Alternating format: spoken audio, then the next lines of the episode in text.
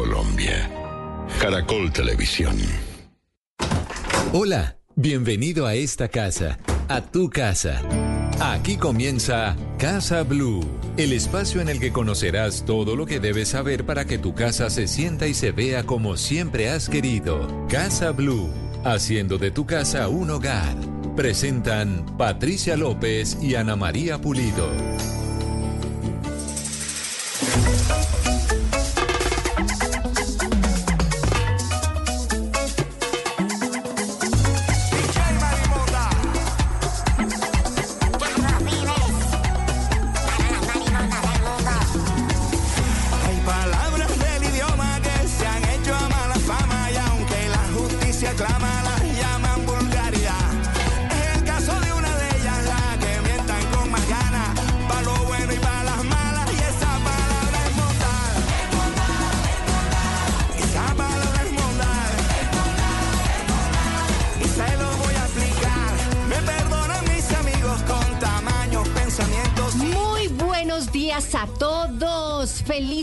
Hoy es sábado 3 de febrero del 2024 y esto es Casa Blue. Y empezamos con esta canción de Carlos Vives, Ana María Pulido, que... eh, Déjeme decirle, no me gusta, Dígalo, le- no le voy a decir, le voy a decir, me encanta porque es que en la costa esa palabra se utiliza para todo, para lo bueno, para lo malo, para describir una cosa, para describir la otra y no le ponen nada de malicia. Y yo creo que esta canción más o menos lo que nos explica es eso, que todo está en la malicia. A eso quiero aclararle, Anita, que esa palabra solo le suena bonito a los costeños. O sea, Eso un es paisa- mondar, un- dice el señor Carlos una, un paisa diciendo eso, no, no, no, esa palabra, no, esto está, no, no, no, no pega. Ana María Pulido, hola, muy buenos días.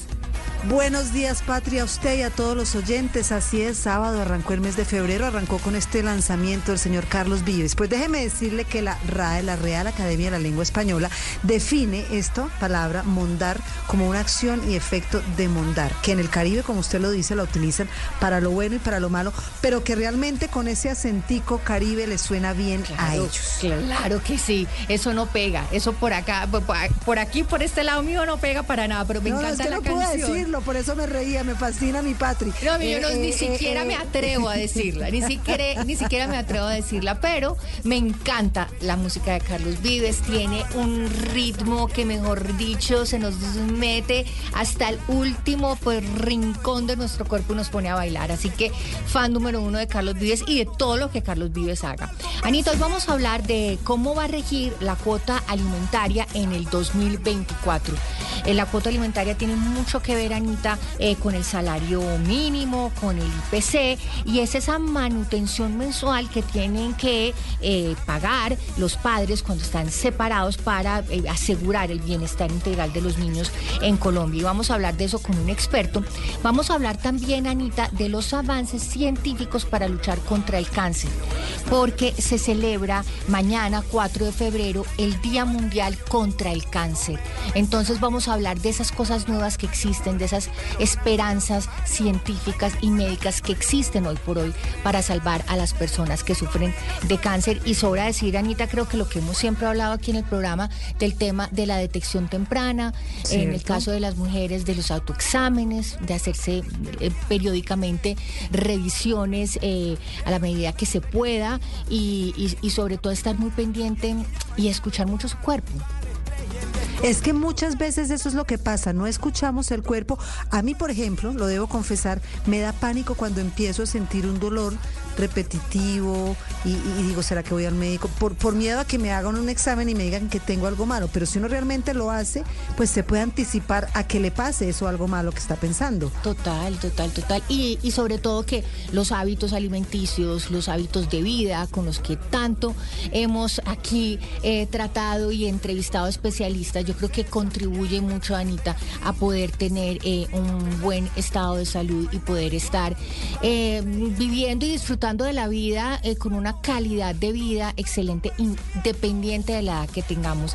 Y precisamente vamos a hablar hoy también de eh, qué consiste una alimentación para sanar. Y vamos a hablar con una experta, Anita, que nos va a explicar cómo realmente las personas que sufren de diabetes, las, las personas que, que sufren de problemas de piel, personas que sufren de depresión, personas que tienen enfermedades degenerativas y, inflamatorias, se pueden em, curar a través de la alimentación y a través de algo que tenemos en estos días en nuestro país en exceso y a veces no sabemos si dar la bendición si quejarnos que es el sol. porque vemos, yo veo los días divinos y el sol azul aquí en Bogotá y yo digo, ay, que es esta belleza de día, pero no soy capaz ya de expresarlo porque eso ya no es políticamente correcto. Exactamente, pero además pero además fíjese que aparte del solecito que usted lo ha dicho, porque claro, tenemos unas eh, eh, situaciones muy difíciles con los incendios y todo esto, que cuando hablamos de alimentación, Patri, siempre hemos dicho que somos lo que comemos. Exactamente, y el sol es un ingrediente pero muy importante en ese rompecabezas que es el bienestar y ayuda de una manera increíble y primitiva de verdad a los seres humanos. Así que vamos a hablar de, eh, de cómo hoy nos podemos curar de muchas enfermedades a través de la alimentación. Tenemos un tema muy, muy, eh, muy interesante. Tenemos un programa lleno de invitados, así que les damos la bienvenida con esta música fantástica de Carlos Vives. Eso es Mondara.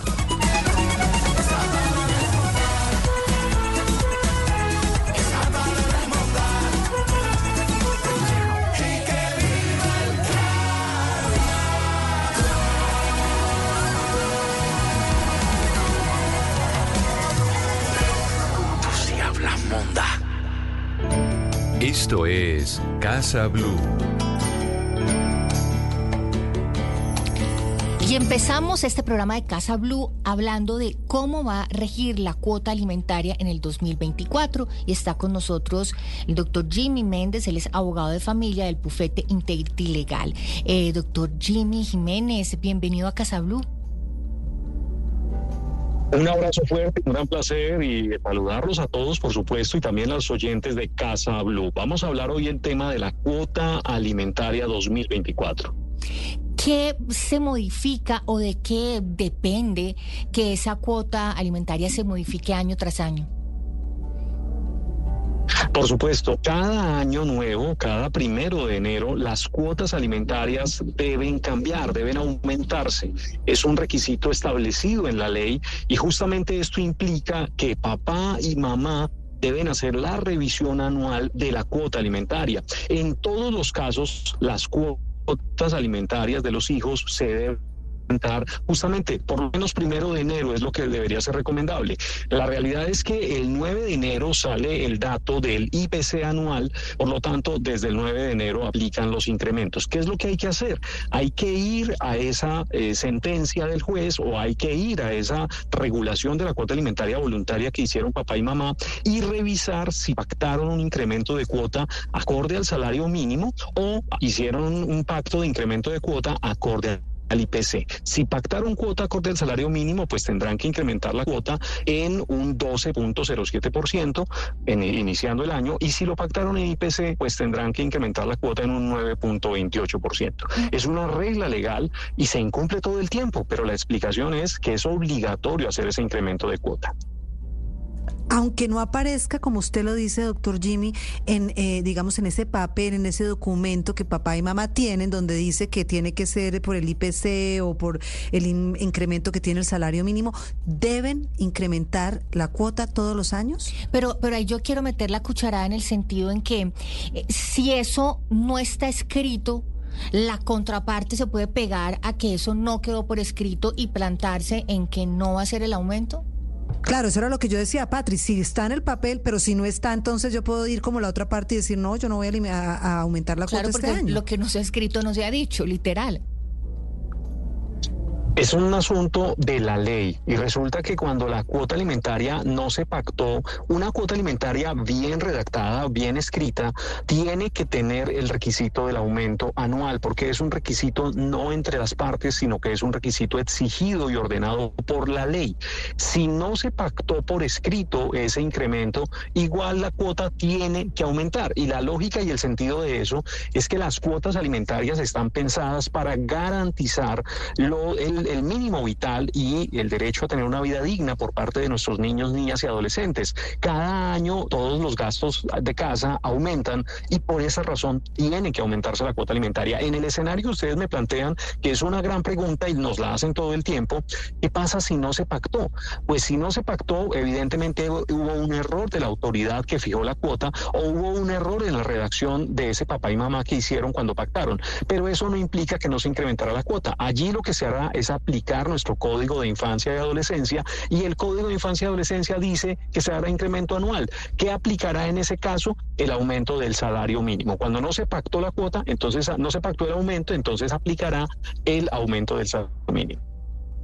Pero, Patri, ahí tengo una duda también. Perfecto. Si no está, como dice Patri, lo que no está escrito, no se dijo y tal. Pero si no solamente no se quiere o ese padre no quiere hacer ese aumento, sino que quiere bajar la cuota porque dice que ya no tiene el mismo nivel de ingresos, ¿cómo, cómo se maneja ese tema ahí, doctor Jimmy?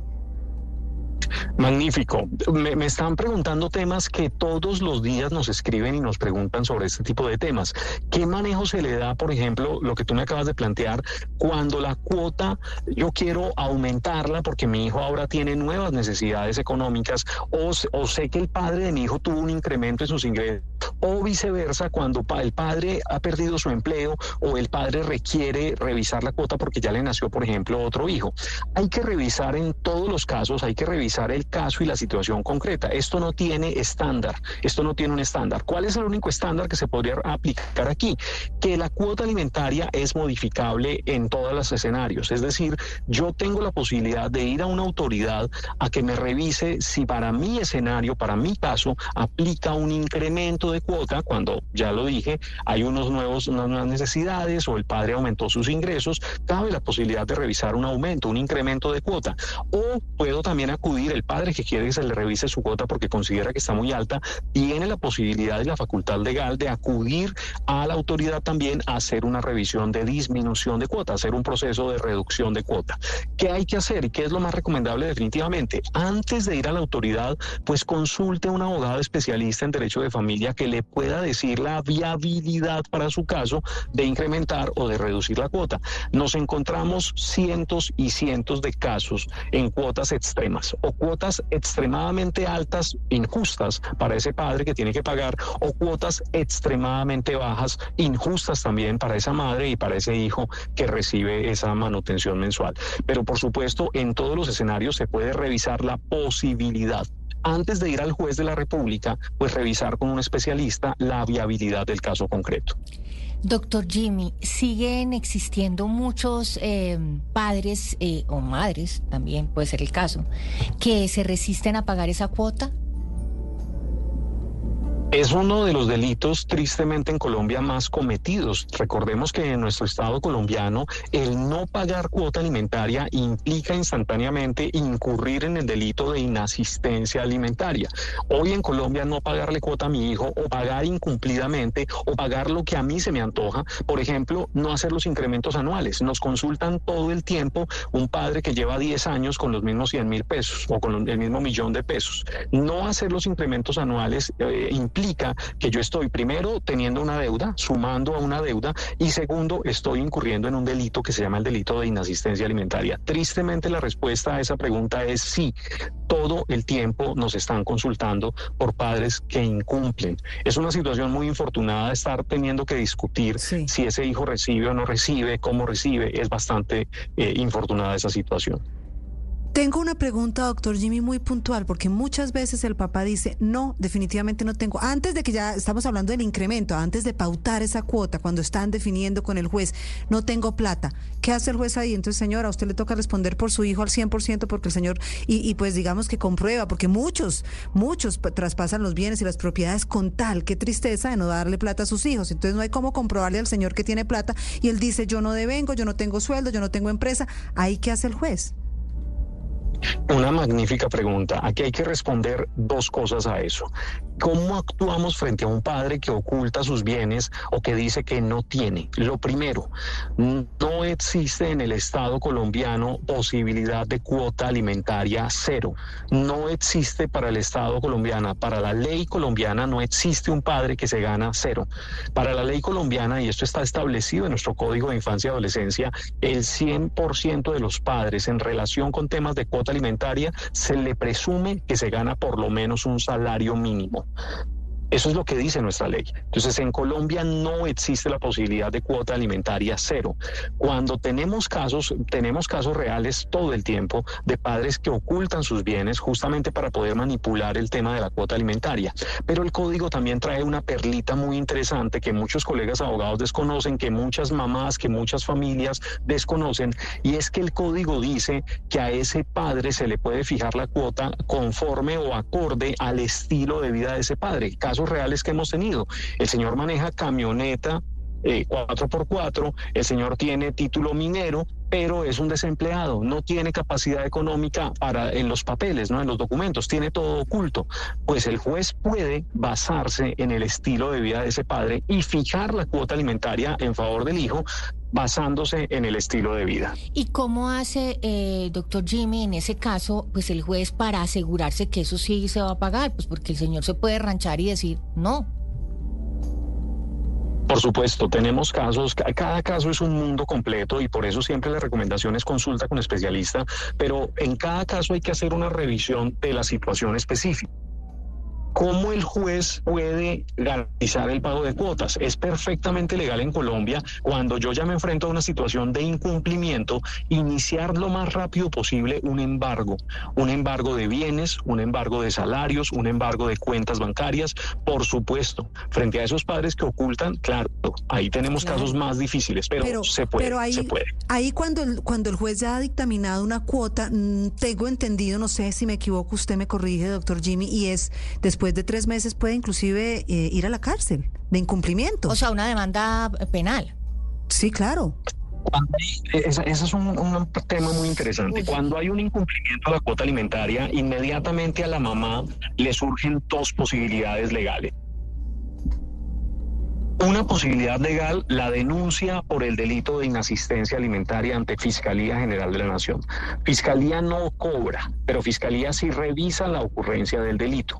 Pero la segunda opción legal que tienen los padres, las madres, cuando hay un incumplimiento, tengamos en cuenta que no solo incumplen los padres. Cuando la madre se ha ido del hogar y ha dejado a los niños con el papá, que son casos reales que también nos encontramos, pues en ese tipo de casos y de escenarios, pues también la mamá, el padre puede demandar y denunciar, denunciar penalmente a la mamá y demandar en un ejecutivo de alimentos. Esa es la segunda alternativa.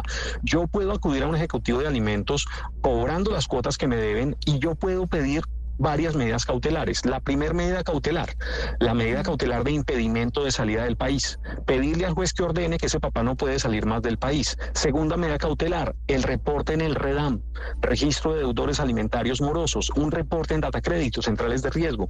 Todo eso se le puede pedir al juez dentro del proceso ejecutivo de alimentos. Hay mucho desconocimiento y muchas veces las mamás sienten o las personas que no les están cumpliendo con la cuota sienten que no tienen nada que hacer, que no tienen alternativa.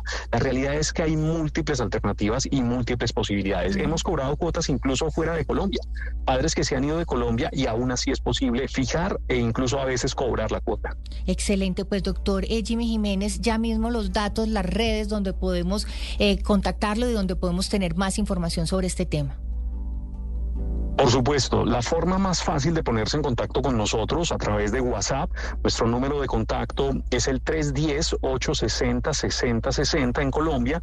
También prestamos servicios fuera del país y en redes sociales y en internet nos pueden encontrar súper fácil Jimmy Jiménez tu abogado o Buffet de Abogados Integrity Legal. Jimmy Jiménez tu abogado o Buffet de Abogados Integrity Legal. Pero el WhatsApp definitivamente es lo más sencillo. 310-860-6060. Pues muchas gracias, doctor Jimmy Jiménez, abogado de familia del bufete Integrity Legal. Mil gracias por estar con nosotros aquí en Casa Blue y explicarnos este tema de la cuota alimentaria para este 2024. Seguimos aquí en Casa Blue.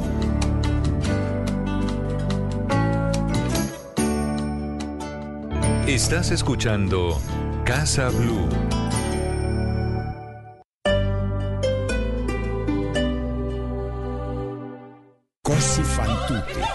Las óperas más celebradas de Mozart se presentará en el Teatro Mayor Julio Mario Santo Domingo con la Orquesta Sinfónica Nacional y el Coro Nacional de Colombia. Te esperamos 21, 23 y 25 de febrero. Teatromayor.org. Código PULEP GKP 189. ¿Buscas buena música y una charla sabrosa en la radio para pasar tu sábado en la noche? En Blue Radio lo tenemos. Los sábados después de las 8 o después del fútbol, abrimos la puerta musical cubana y la salsa clásica en... ¡Son bárbaros! Santi Rodríguez y Alejo Carvajal tienen la mejor selección musical para ponernos a gozar. Porque ¿sabe qué? ¿Sabe qué? ¿Qué? El que sabe, sabe, papá. Ah, eso, eso papi. sí, eso. Póngalo, Alejo, póngalo. Eso. Son guaguancó, guaracha, bomba, plena, timba, jazz latino y salsa en Son Bárbaro. Y no hay más nada. Lo único que me duele de morir es que no sea de amor. Gabriel García Márquez. Blue Radio.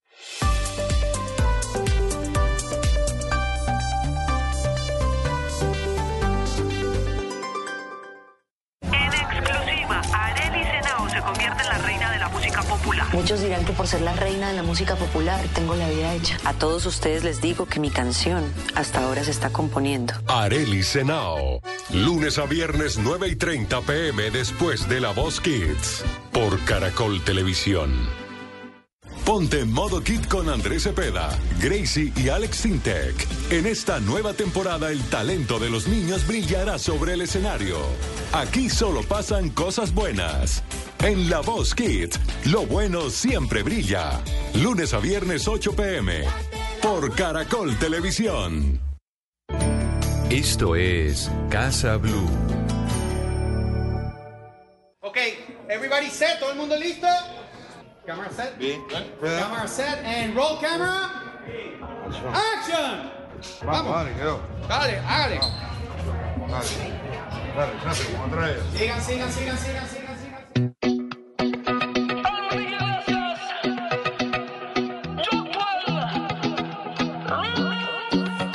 Fui yo el que se fue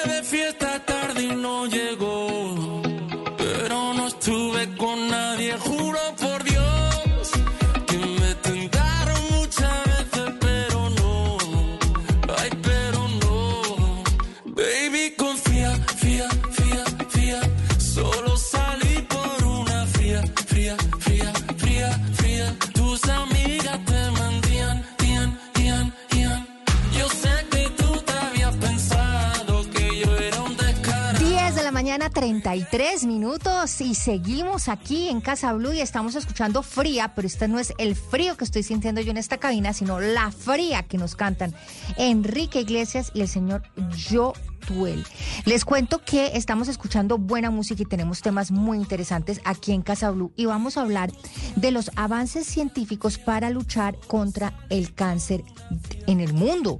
Mañana se celebra el Día Mundial del Cáncer, es el 4 de febrero, y está con nosotros eh, la doctora, esperen un segundito que aquí tengo un bloqueito, Ya, no hay ningún problema. La doctora Alexandra Guarín Barajas, ella es doctora de la Universidad Autónoma de Bucaramanga y epidemióloga. Y vamos a hablar del tema del cáncer, porque imagínense que las cifras son de verdad que impresionantes. Se subirán más de un 77% los, cánc- los casos de cáncer en el año 2050, esto según la Organización Mundial de la Salud. Y hablamos de cifras en el 2022 de 20 millones de nuevos casos en el mundo de cáncer. Doctora Alexandra Guarín, bienvenida a Casa Blue. Hola, buenos días Patricia, para ti y para todos los oyentes de Casa Blue, ¿cómo estás? Doctora Alexandra, eh, estamos hablando de estas cifras y pues leemos, no sé, que en el, en el 2050 vamos a tener 77% más de casos de cáncer en el mundo. Estamos hablando de las cifras del 2023. Estas, o sea, vemos estos números y, y le reconozco que yo me asusto. Bueno, sí, en realidad eh, el cáncer en este momento es una patología que se ha convertido en un tema de salud pública, como bien lo dices, en el último reporte de la OMS eh, para el 2022 teníamos un estimado de 20 millones de nuevos casos de cáncer y aproximadamente 9.7 millones de muertes por esta causa, ¿no? Eh, es un número que realmente es impresionante eh, y no solamente por los casos nuevos diagnosticados, sino también por los casos prevalentes que ya se suman o son alrededor de 53 millones para estas estadísticas del 2022.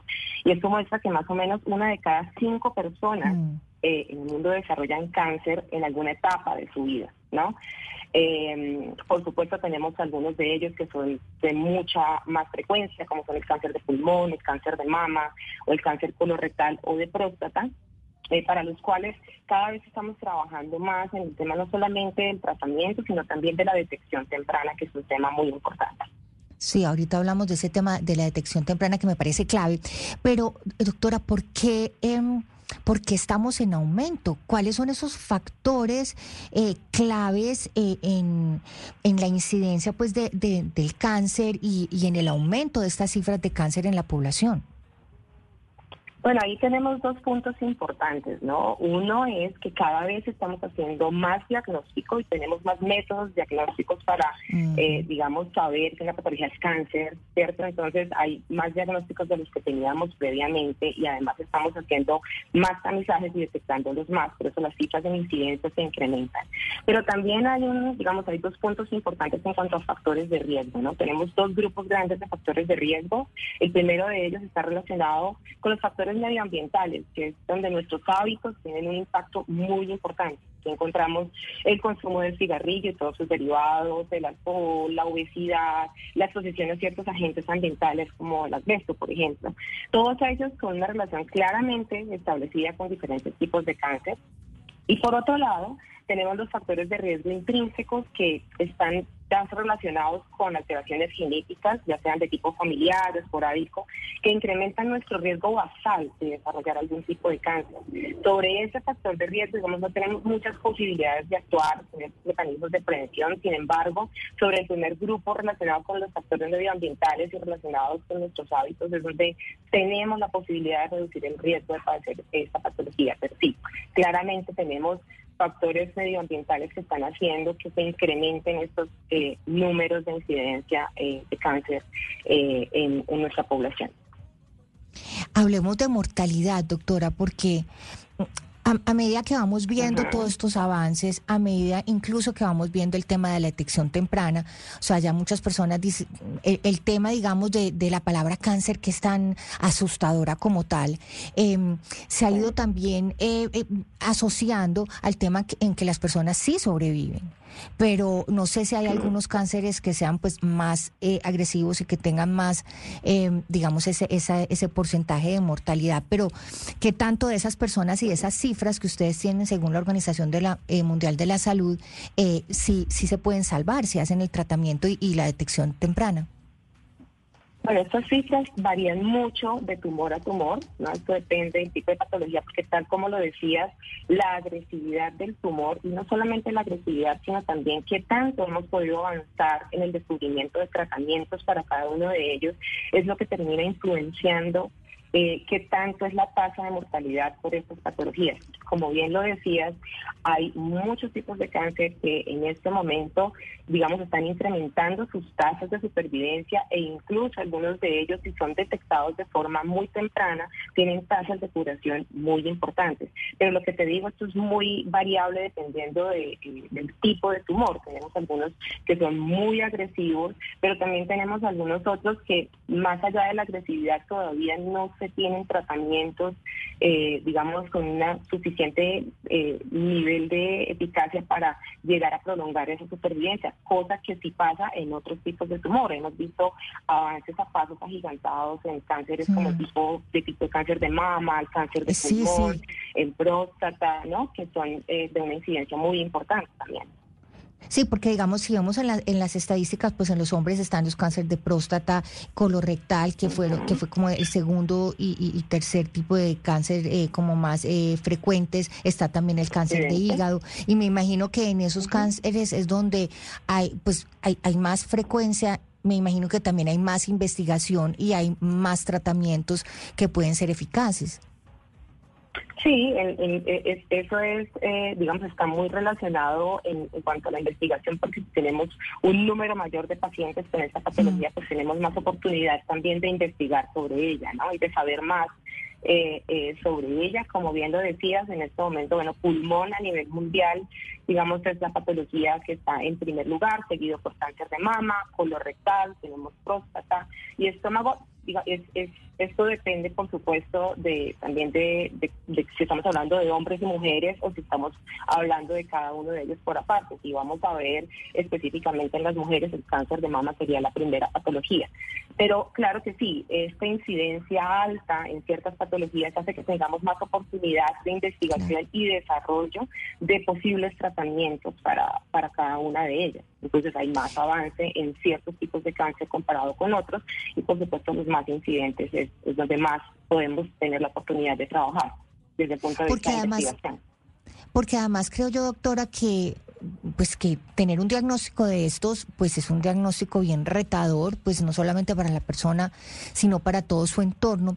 Pero el hecho de saber que existen más posibilidades, que existen posibilidades, que sí se puede salvar, que sí se hacen los tratamientos, que sí se hace la detección, que se hace la alimentación correcta, eh, la persona tiene altas posibilidades de, de salvarse. Sí, por supuesto, digamos, es, es muy importante este tema que hablábamos previamente de la detección temprana. Esto cambia dramáticamente el pronóstico de los pacientes, pero además, cuando nos vamos un poco al, tema de, de investigación y desarrollo, creo que es muy esperanzador eh, lo que ha sucedido en las últimas décadas, especialmente con el desarrollo de la biología molecular, eh, donde se han dado pasos agigantados eh, en la investigación en cáncer y por consecuencia en el desarrollo de nuevas terapias que son cada vez más dirigidas a targets específicos de las células tumorales y en ese momento sabemos que tenemos subtipos no solo biológicos sino moleculares dentro del mismo tipo de cáncer, por lo cual es necesario desarrollar terapias que van dirigidas a esos mecanismos moleculares específicos, buscando tener una mayor eficacia, ¿cierto?, en el momento de combatir los diferentes tipos de tumores, pero también buscando cada vez más con un efecto muy específico en la célula tumoral y afectando menos las células normales que usualmente se ven afectadas con las terapias eh, eh, digamos, convencionales o no específicas, y eso es lo que llamamos medicina de precisión. Ahí es donde hemos tenido un avance gigante durante los últimos años en diferentes tipos de patologías y que realmente nos, nos da eh, una esperanza, ¿cierto? Aunado a todos los esfuerzos de tamizaje y detección temprana eh, eh, que estamos haciendo desde hace ya muchos años. Le voy a hacer una pregunta que no sé si está difícil de contestar, doctora Alexandra, pero digamos una, una, una paciente de cáncer de mama hoy versus una paciente de cáncer de mama hace 10 años. O sea, la de hoy, ¿qué tantas más posibilidades tiene que la de hace 10 años? Bueno, mira, eso a- a- depende mucho del tipo porque, como te decía, en este momento hay subtipos biológicos también y, y No, moleculares. pero te digo la misma, la misma, la misma, la misma paciente, o sea, literalmente cápsula del tiempo, la, la misma paciente. O sea, ¿qué tantos avances a hay hoy, 10 años después? Sí. Te voy a dar un ejemplo puntual en las pacientes, eh, digamos, el, tipo de cáncer más de mama más frecuente que hay, que es el de receptores hormonales positivos, HER2 negativas, que es un grupo de pacientes muy grande dentro del cáncer de mama. Nada más durante los últimos años, con el advenimiento de nuevas terapias que se unen a la hormonoterapia, que era como lo que les daban a estos pacientes eh, hace algunos años, se ha incrementado la supervivencia libre de progresión de estas pacientes en más de dos años. Antes vivían eh, vivían sin, sin progresión de su enfermedad, sin que se empeorara su enfermedad, cuando estamos hablando, por ejemplo, del estadio metastásico, eh, alrededor de 12 meses. Esto se ha incrementado y ahora está alrededor de los 28 meses. Es un número muy importante cuando estamos hablando de los avances que hemos podido hacer en este tipo de pacientes. Eh, nuevamente, muy importante que el pronóstico de las pacientes cambia de forma dramática si las detectamos en un momento en la enfermedad temprana o en un momento en la enfermedad metastásica. Si el diagnóstico se hace en la enfermedad temprana, las posibilidades de que la paciente incluso llegue a tener una tasa de curación son muy altas. ¿no? Eh, eh, con los nuevos tratamientos y haciéndolo a tiempo, ¿no? Es, es, es muy dependiente del momento del diagnóstico y también, por supuesto, este, de las terapias disponibles para tratarla, eh, ese tipo de patología específica.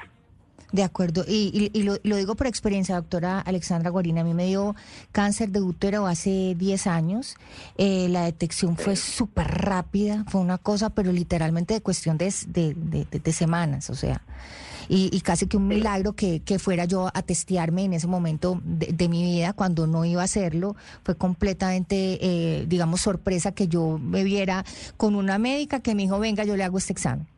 Y, y tiene y, cuenta y hace toda la diferencia. Y yo lo comparo, digamos, con personas cercanas a mí cuya detección fue, no sé, dos años, tres años después, y pues en este momento, desafortunadamente y con todo el dolor del alma, ya no están aquí con nosotros. Eh, hablemos de esa, de ese tema de, detección, doctora Alexandra, eh, rápidamente. Em, ¿Cuáles son los exámenes? Eh, ¿En qué momento, digamos, de, de, de una detección de alguna señal de alarma hay que ir inmediatamente a, testearse? Bueno, tenemos que para las patologías altamente frecuentes, como lo son el cáncer de mama, el cáncer de próstata o el cáncer de cervix, están ya muy bien estandarizadas y hacen parte de los planes nacionales de salud cómo hacer estas, eh, estos eh, tipos de tamizaje y de seguimiento de las pacientes. Eh, en, el caso, por ejemplo, del cáncer de mama, tenemos todos muy claros que el autoexamen pues, apenas empieza, digamos, la vida fértil de la mujer es súper importante. Todos los meses se hacen campañas muy grandes alrededor de esto. Cuando la mujer ya cumple 50 años, además, intentan todas las mamografías anuales, en el caso de Colombia y países de Estados Unidos que en sus días tienen el inicio de estos tamizajes más tempranamente. Eh, y por supuesto, lo que tú decías es muy importante ante cualquier síntoma, en el caso, por ejemplo, de cáncer de mama, que entre comillas, fácilmente detectable por la misma paciente, ¿cierto? Se toca sus senos, se siente algún tipo de masa, consultar de forma inmediata. Eh, en el caso, por ejemplo, del cáncer de próstata, sabemos que tenemos tamizaje también para esto, los hombres deben acudir a sus exámenes anuales para hacer el, exacto rectal desde el punto de vista del examen físico, también hay examen, eh, digamos, de sangre que se tiene que hacer para seguimiento. En el caso del cáncer de cervix, la citología anual para las mujeres en edad fértil es súper importante, ¿cierto? Es, eh, tenemos, digamos, muchas herramientas para esos tipos de cáncer más frecuentes como son lo que te decía, el cáncer de mama, el cáncer de cervix, el cáncer de próstata, que están muy bien estandarizados. Es muy importante por eso hacer la consulta al médico también de forma por lo menos anual, tener esta consulta de control, porque muchos tipos de cáncer se diagnostican, hay muchos casos de cáncer que son diagnosticados de forma eh, incidental, ni siquiera porque el paciente tenga algún síntoma, sino lo que tú dices que te sucedió a ti. Fuiste un chequeo, en el chequeo te detectaron algo, te hicieron los exámenes, oiga, es cáncer, lo pudimos detectar muy tempranamente, le hicimos el tratamiento y eh, hay posibilidades de curación si esto es detectado de manera temprana. Entonces es súper importante este tema del tamizaje y el control anual este, con el médico que tiene muy claro cuáles son los esquemas eh, que deben seguir. Pues estas recomendaciones son para mañana que se celebra el Día Mundial eh, contra el Cáncer y para todos los días del año también. Doctora Alexandra Guarín Barajas, es, eh, mil gracias por estar con nosotros aquí en Casa Blue. Es súper importante tener estos mensajes de detección temprana. Ella es directora médica de cáncer de mama para mercados emergentes de Pfizer. Mil y mil gracias por estar con nosotros aquí en Casa Blue. 10 de la mañana, 48 minutos. Me dieron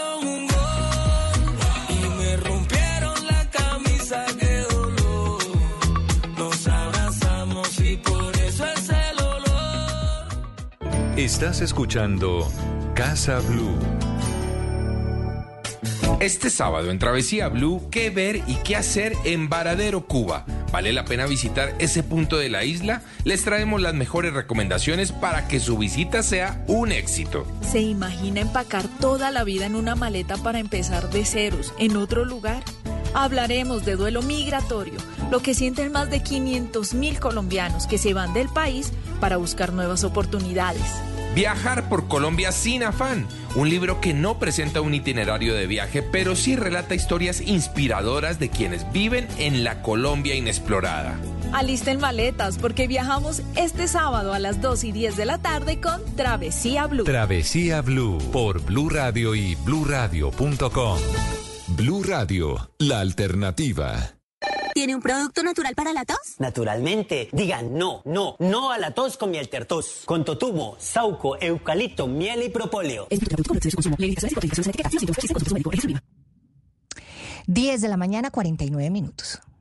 Buenos días. ¿Tiene un producto natural para la tos? Naturalmente. Digan no, no, no a la tos con miel tertos. Con totumo, sauco, eucalipto, miel y propóleo. ¿Y qué otros productos de Natural Freshly tiene? Apetifor, que mejora el apetito. Fibofor, fibra fuertemente natural. ¿Y qué antiinflamatorio tiene? Finacid, la solución antiinflamatoria de origen natural. Solicite productos Natural Freshly. Tratamientos científicos con productos naturales. Es un fitoterapéutico, no exceder su consumo. Lee indicaciones y contraindicaciones en la etiqueta. Si los síntomas persisten, consulte a su médico. Registro Esto es Casa Blue.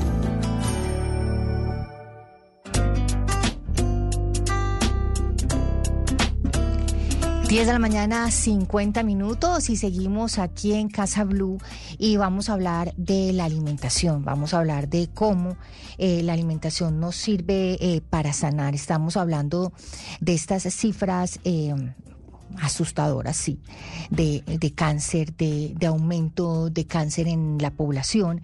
Y hablábamos de esos factores que son claves en... Eh, precisamente en esa incidencia de cáncer en la, en, la población. Y, estamos hablando del tabaco, del alcohol, de la obesidad y de la contaminación eh, del aire. Y precisamente vamos a hablar del tema de alimentación porque mmm, es importante saber cuál es el punto de quiebre, porque hemos llegado como humanidad a empezar a desarrollar todas estas enfermedades. Y está con nosotros Nana Díaz, coach. Ella es especialista en nutrición, ella es especialista en hábitos y ha guiado a miles y miles de personas a través del camino de la sanación, a través de la alimentación. Nana, bienvenida a Casa Blue. Hola Patri, ¿cómo estás? Me encanta, me encanta saludarte y sobre todo a toda tu audiencia. Pues Nana, precisamente estamos hablando de cáncer, mañana se celebra el Día Mundial contra el Cáncer, estamos hablando de la incidencia de todos estos hábitos en estas enfermedades y mi pregunta es esta, ¿cuál es ese punto de quiebre? ¿Por qué hemos llegado como humanidad a desarrollar tantas enfermedades? Sí, no es tan complejo, pero definitivamente digamos que es una respuesta muy, muy simple y es que hace 150 años la humanidad como tal se montó como en un tren bala de industrialización, un tema económico, un tema político, un tema gubernamental, todo tiene que ver con unos cambios profundos en nuestra manera de relacionarnos con la vida misma. Nosotros veníamos de un proceso donde los hábitos alimenticios, la manera en cómo nos exponíamos al sol, eh, el relacionamiento con la naturaleza, nuestras relaciones sociales eran completamente diferentes. Hoy estamos, por ejemplo, metidos en unas casas, unos apartamentos donde hay demasiada electricidad, hay un, tema de electromagnetismo que nos está afectando, están cambiando nuestro ADN, el celular, los microondas, la lavadora, la nevera, todo emite mucha energía y hay unos hábitos que hay que recuperar para recuperar la salud. Entonces, en, en el tema de esta industrialización, pues nosotros perdemos como ese norte con nuestros hábitos, con nuestro relacionamiento, con la naturaleza. Estamos nosotros, sobre todo después de pandemia, por ejemplo, muchas personas quedaron aisladas. Su trabajo es de la cama al computador, del computador a la cama, y eso cambia radicalmente la historia de la humanidad. Por eso hemos visto que se han generado muchas enfermedades, el cáncer, por ejemplo, principalmente. Hoy hay unos cánceres que yo hablo de que son hasta exóticos porque nunca habíamos visto, eh, por ejemplo, cáncer en un ojo o cáncer en una oreja o cáncer de esta y esta manera. Entonces, uh -huh. estamos desarrollando de una manera rápida muchas enfermedades porque nuestro sistema inmunitario cambió. Sí, ¿qué es lo nuevo Cuéntame, que estamos Pati. comiendo o cuáles estos son estos nuevos ingredientes en la comida que nos están llevando a enfermarnos? Claro, eh, si nosotros vamos en este momento a cualquier supermercado, cualquiera, cualquiera, póngale el nombre cualquiera, esos productos hace 50 años no existían, porque todos son ultraprocesados. ¿Cuál es la diferencia? Un ultraprocesado, por ejemplo, tiene tres componentes importantes que uno tiene que aprender a identificar, aceites vegetales, azúcares y químicos. Esa fórmula ha hecho que nosotros quedemos sin ni siquiera un... em, son varios procesos que se desarrollan. Eh, hay una alta contaminación ¿sí? de nuestro material genético, porque esa cantidad de químicos alteran nuestro ADN. Hay, una, hay algo, es un término que se llama eh, bio discúlpame, no, no, no recuerdo muy bien, ah, bioacumulable. Esa cantidad de químicos se bioacumula en nuestro cuerpo, no es capaz de excretar nuestro cuerpo esa cantidad de químicos y eso a largo plazo genera inflamación. Y por obvias razones, pues el azúcar dispara la insulina, esta cantidad de insulina está generando una cantidad de situaciones importantes en el cuerpo de los seres humanos y eso hace que estos ultraprocesados que no aparecían nunca en nuestra alimentación estén definitivamente enfermando y poniendo nuestro sistema de defensas supremamente bajo. ¿Qué debemos entonces hacer, no solamente en el tema de la alimentación, sino en esos hábitos más allá de los alimentos, para empezar a limpiar un poquito nuestro ambiente y tratar de prevenir incluso estas enfermedades? Total, Patri. Yo creo que esto es un tema que va mucho más allá de la alimentación. Hay unos hábitos que hay que rescatar. El primero de ellos es la exposición a la luz solar. A la luz solar.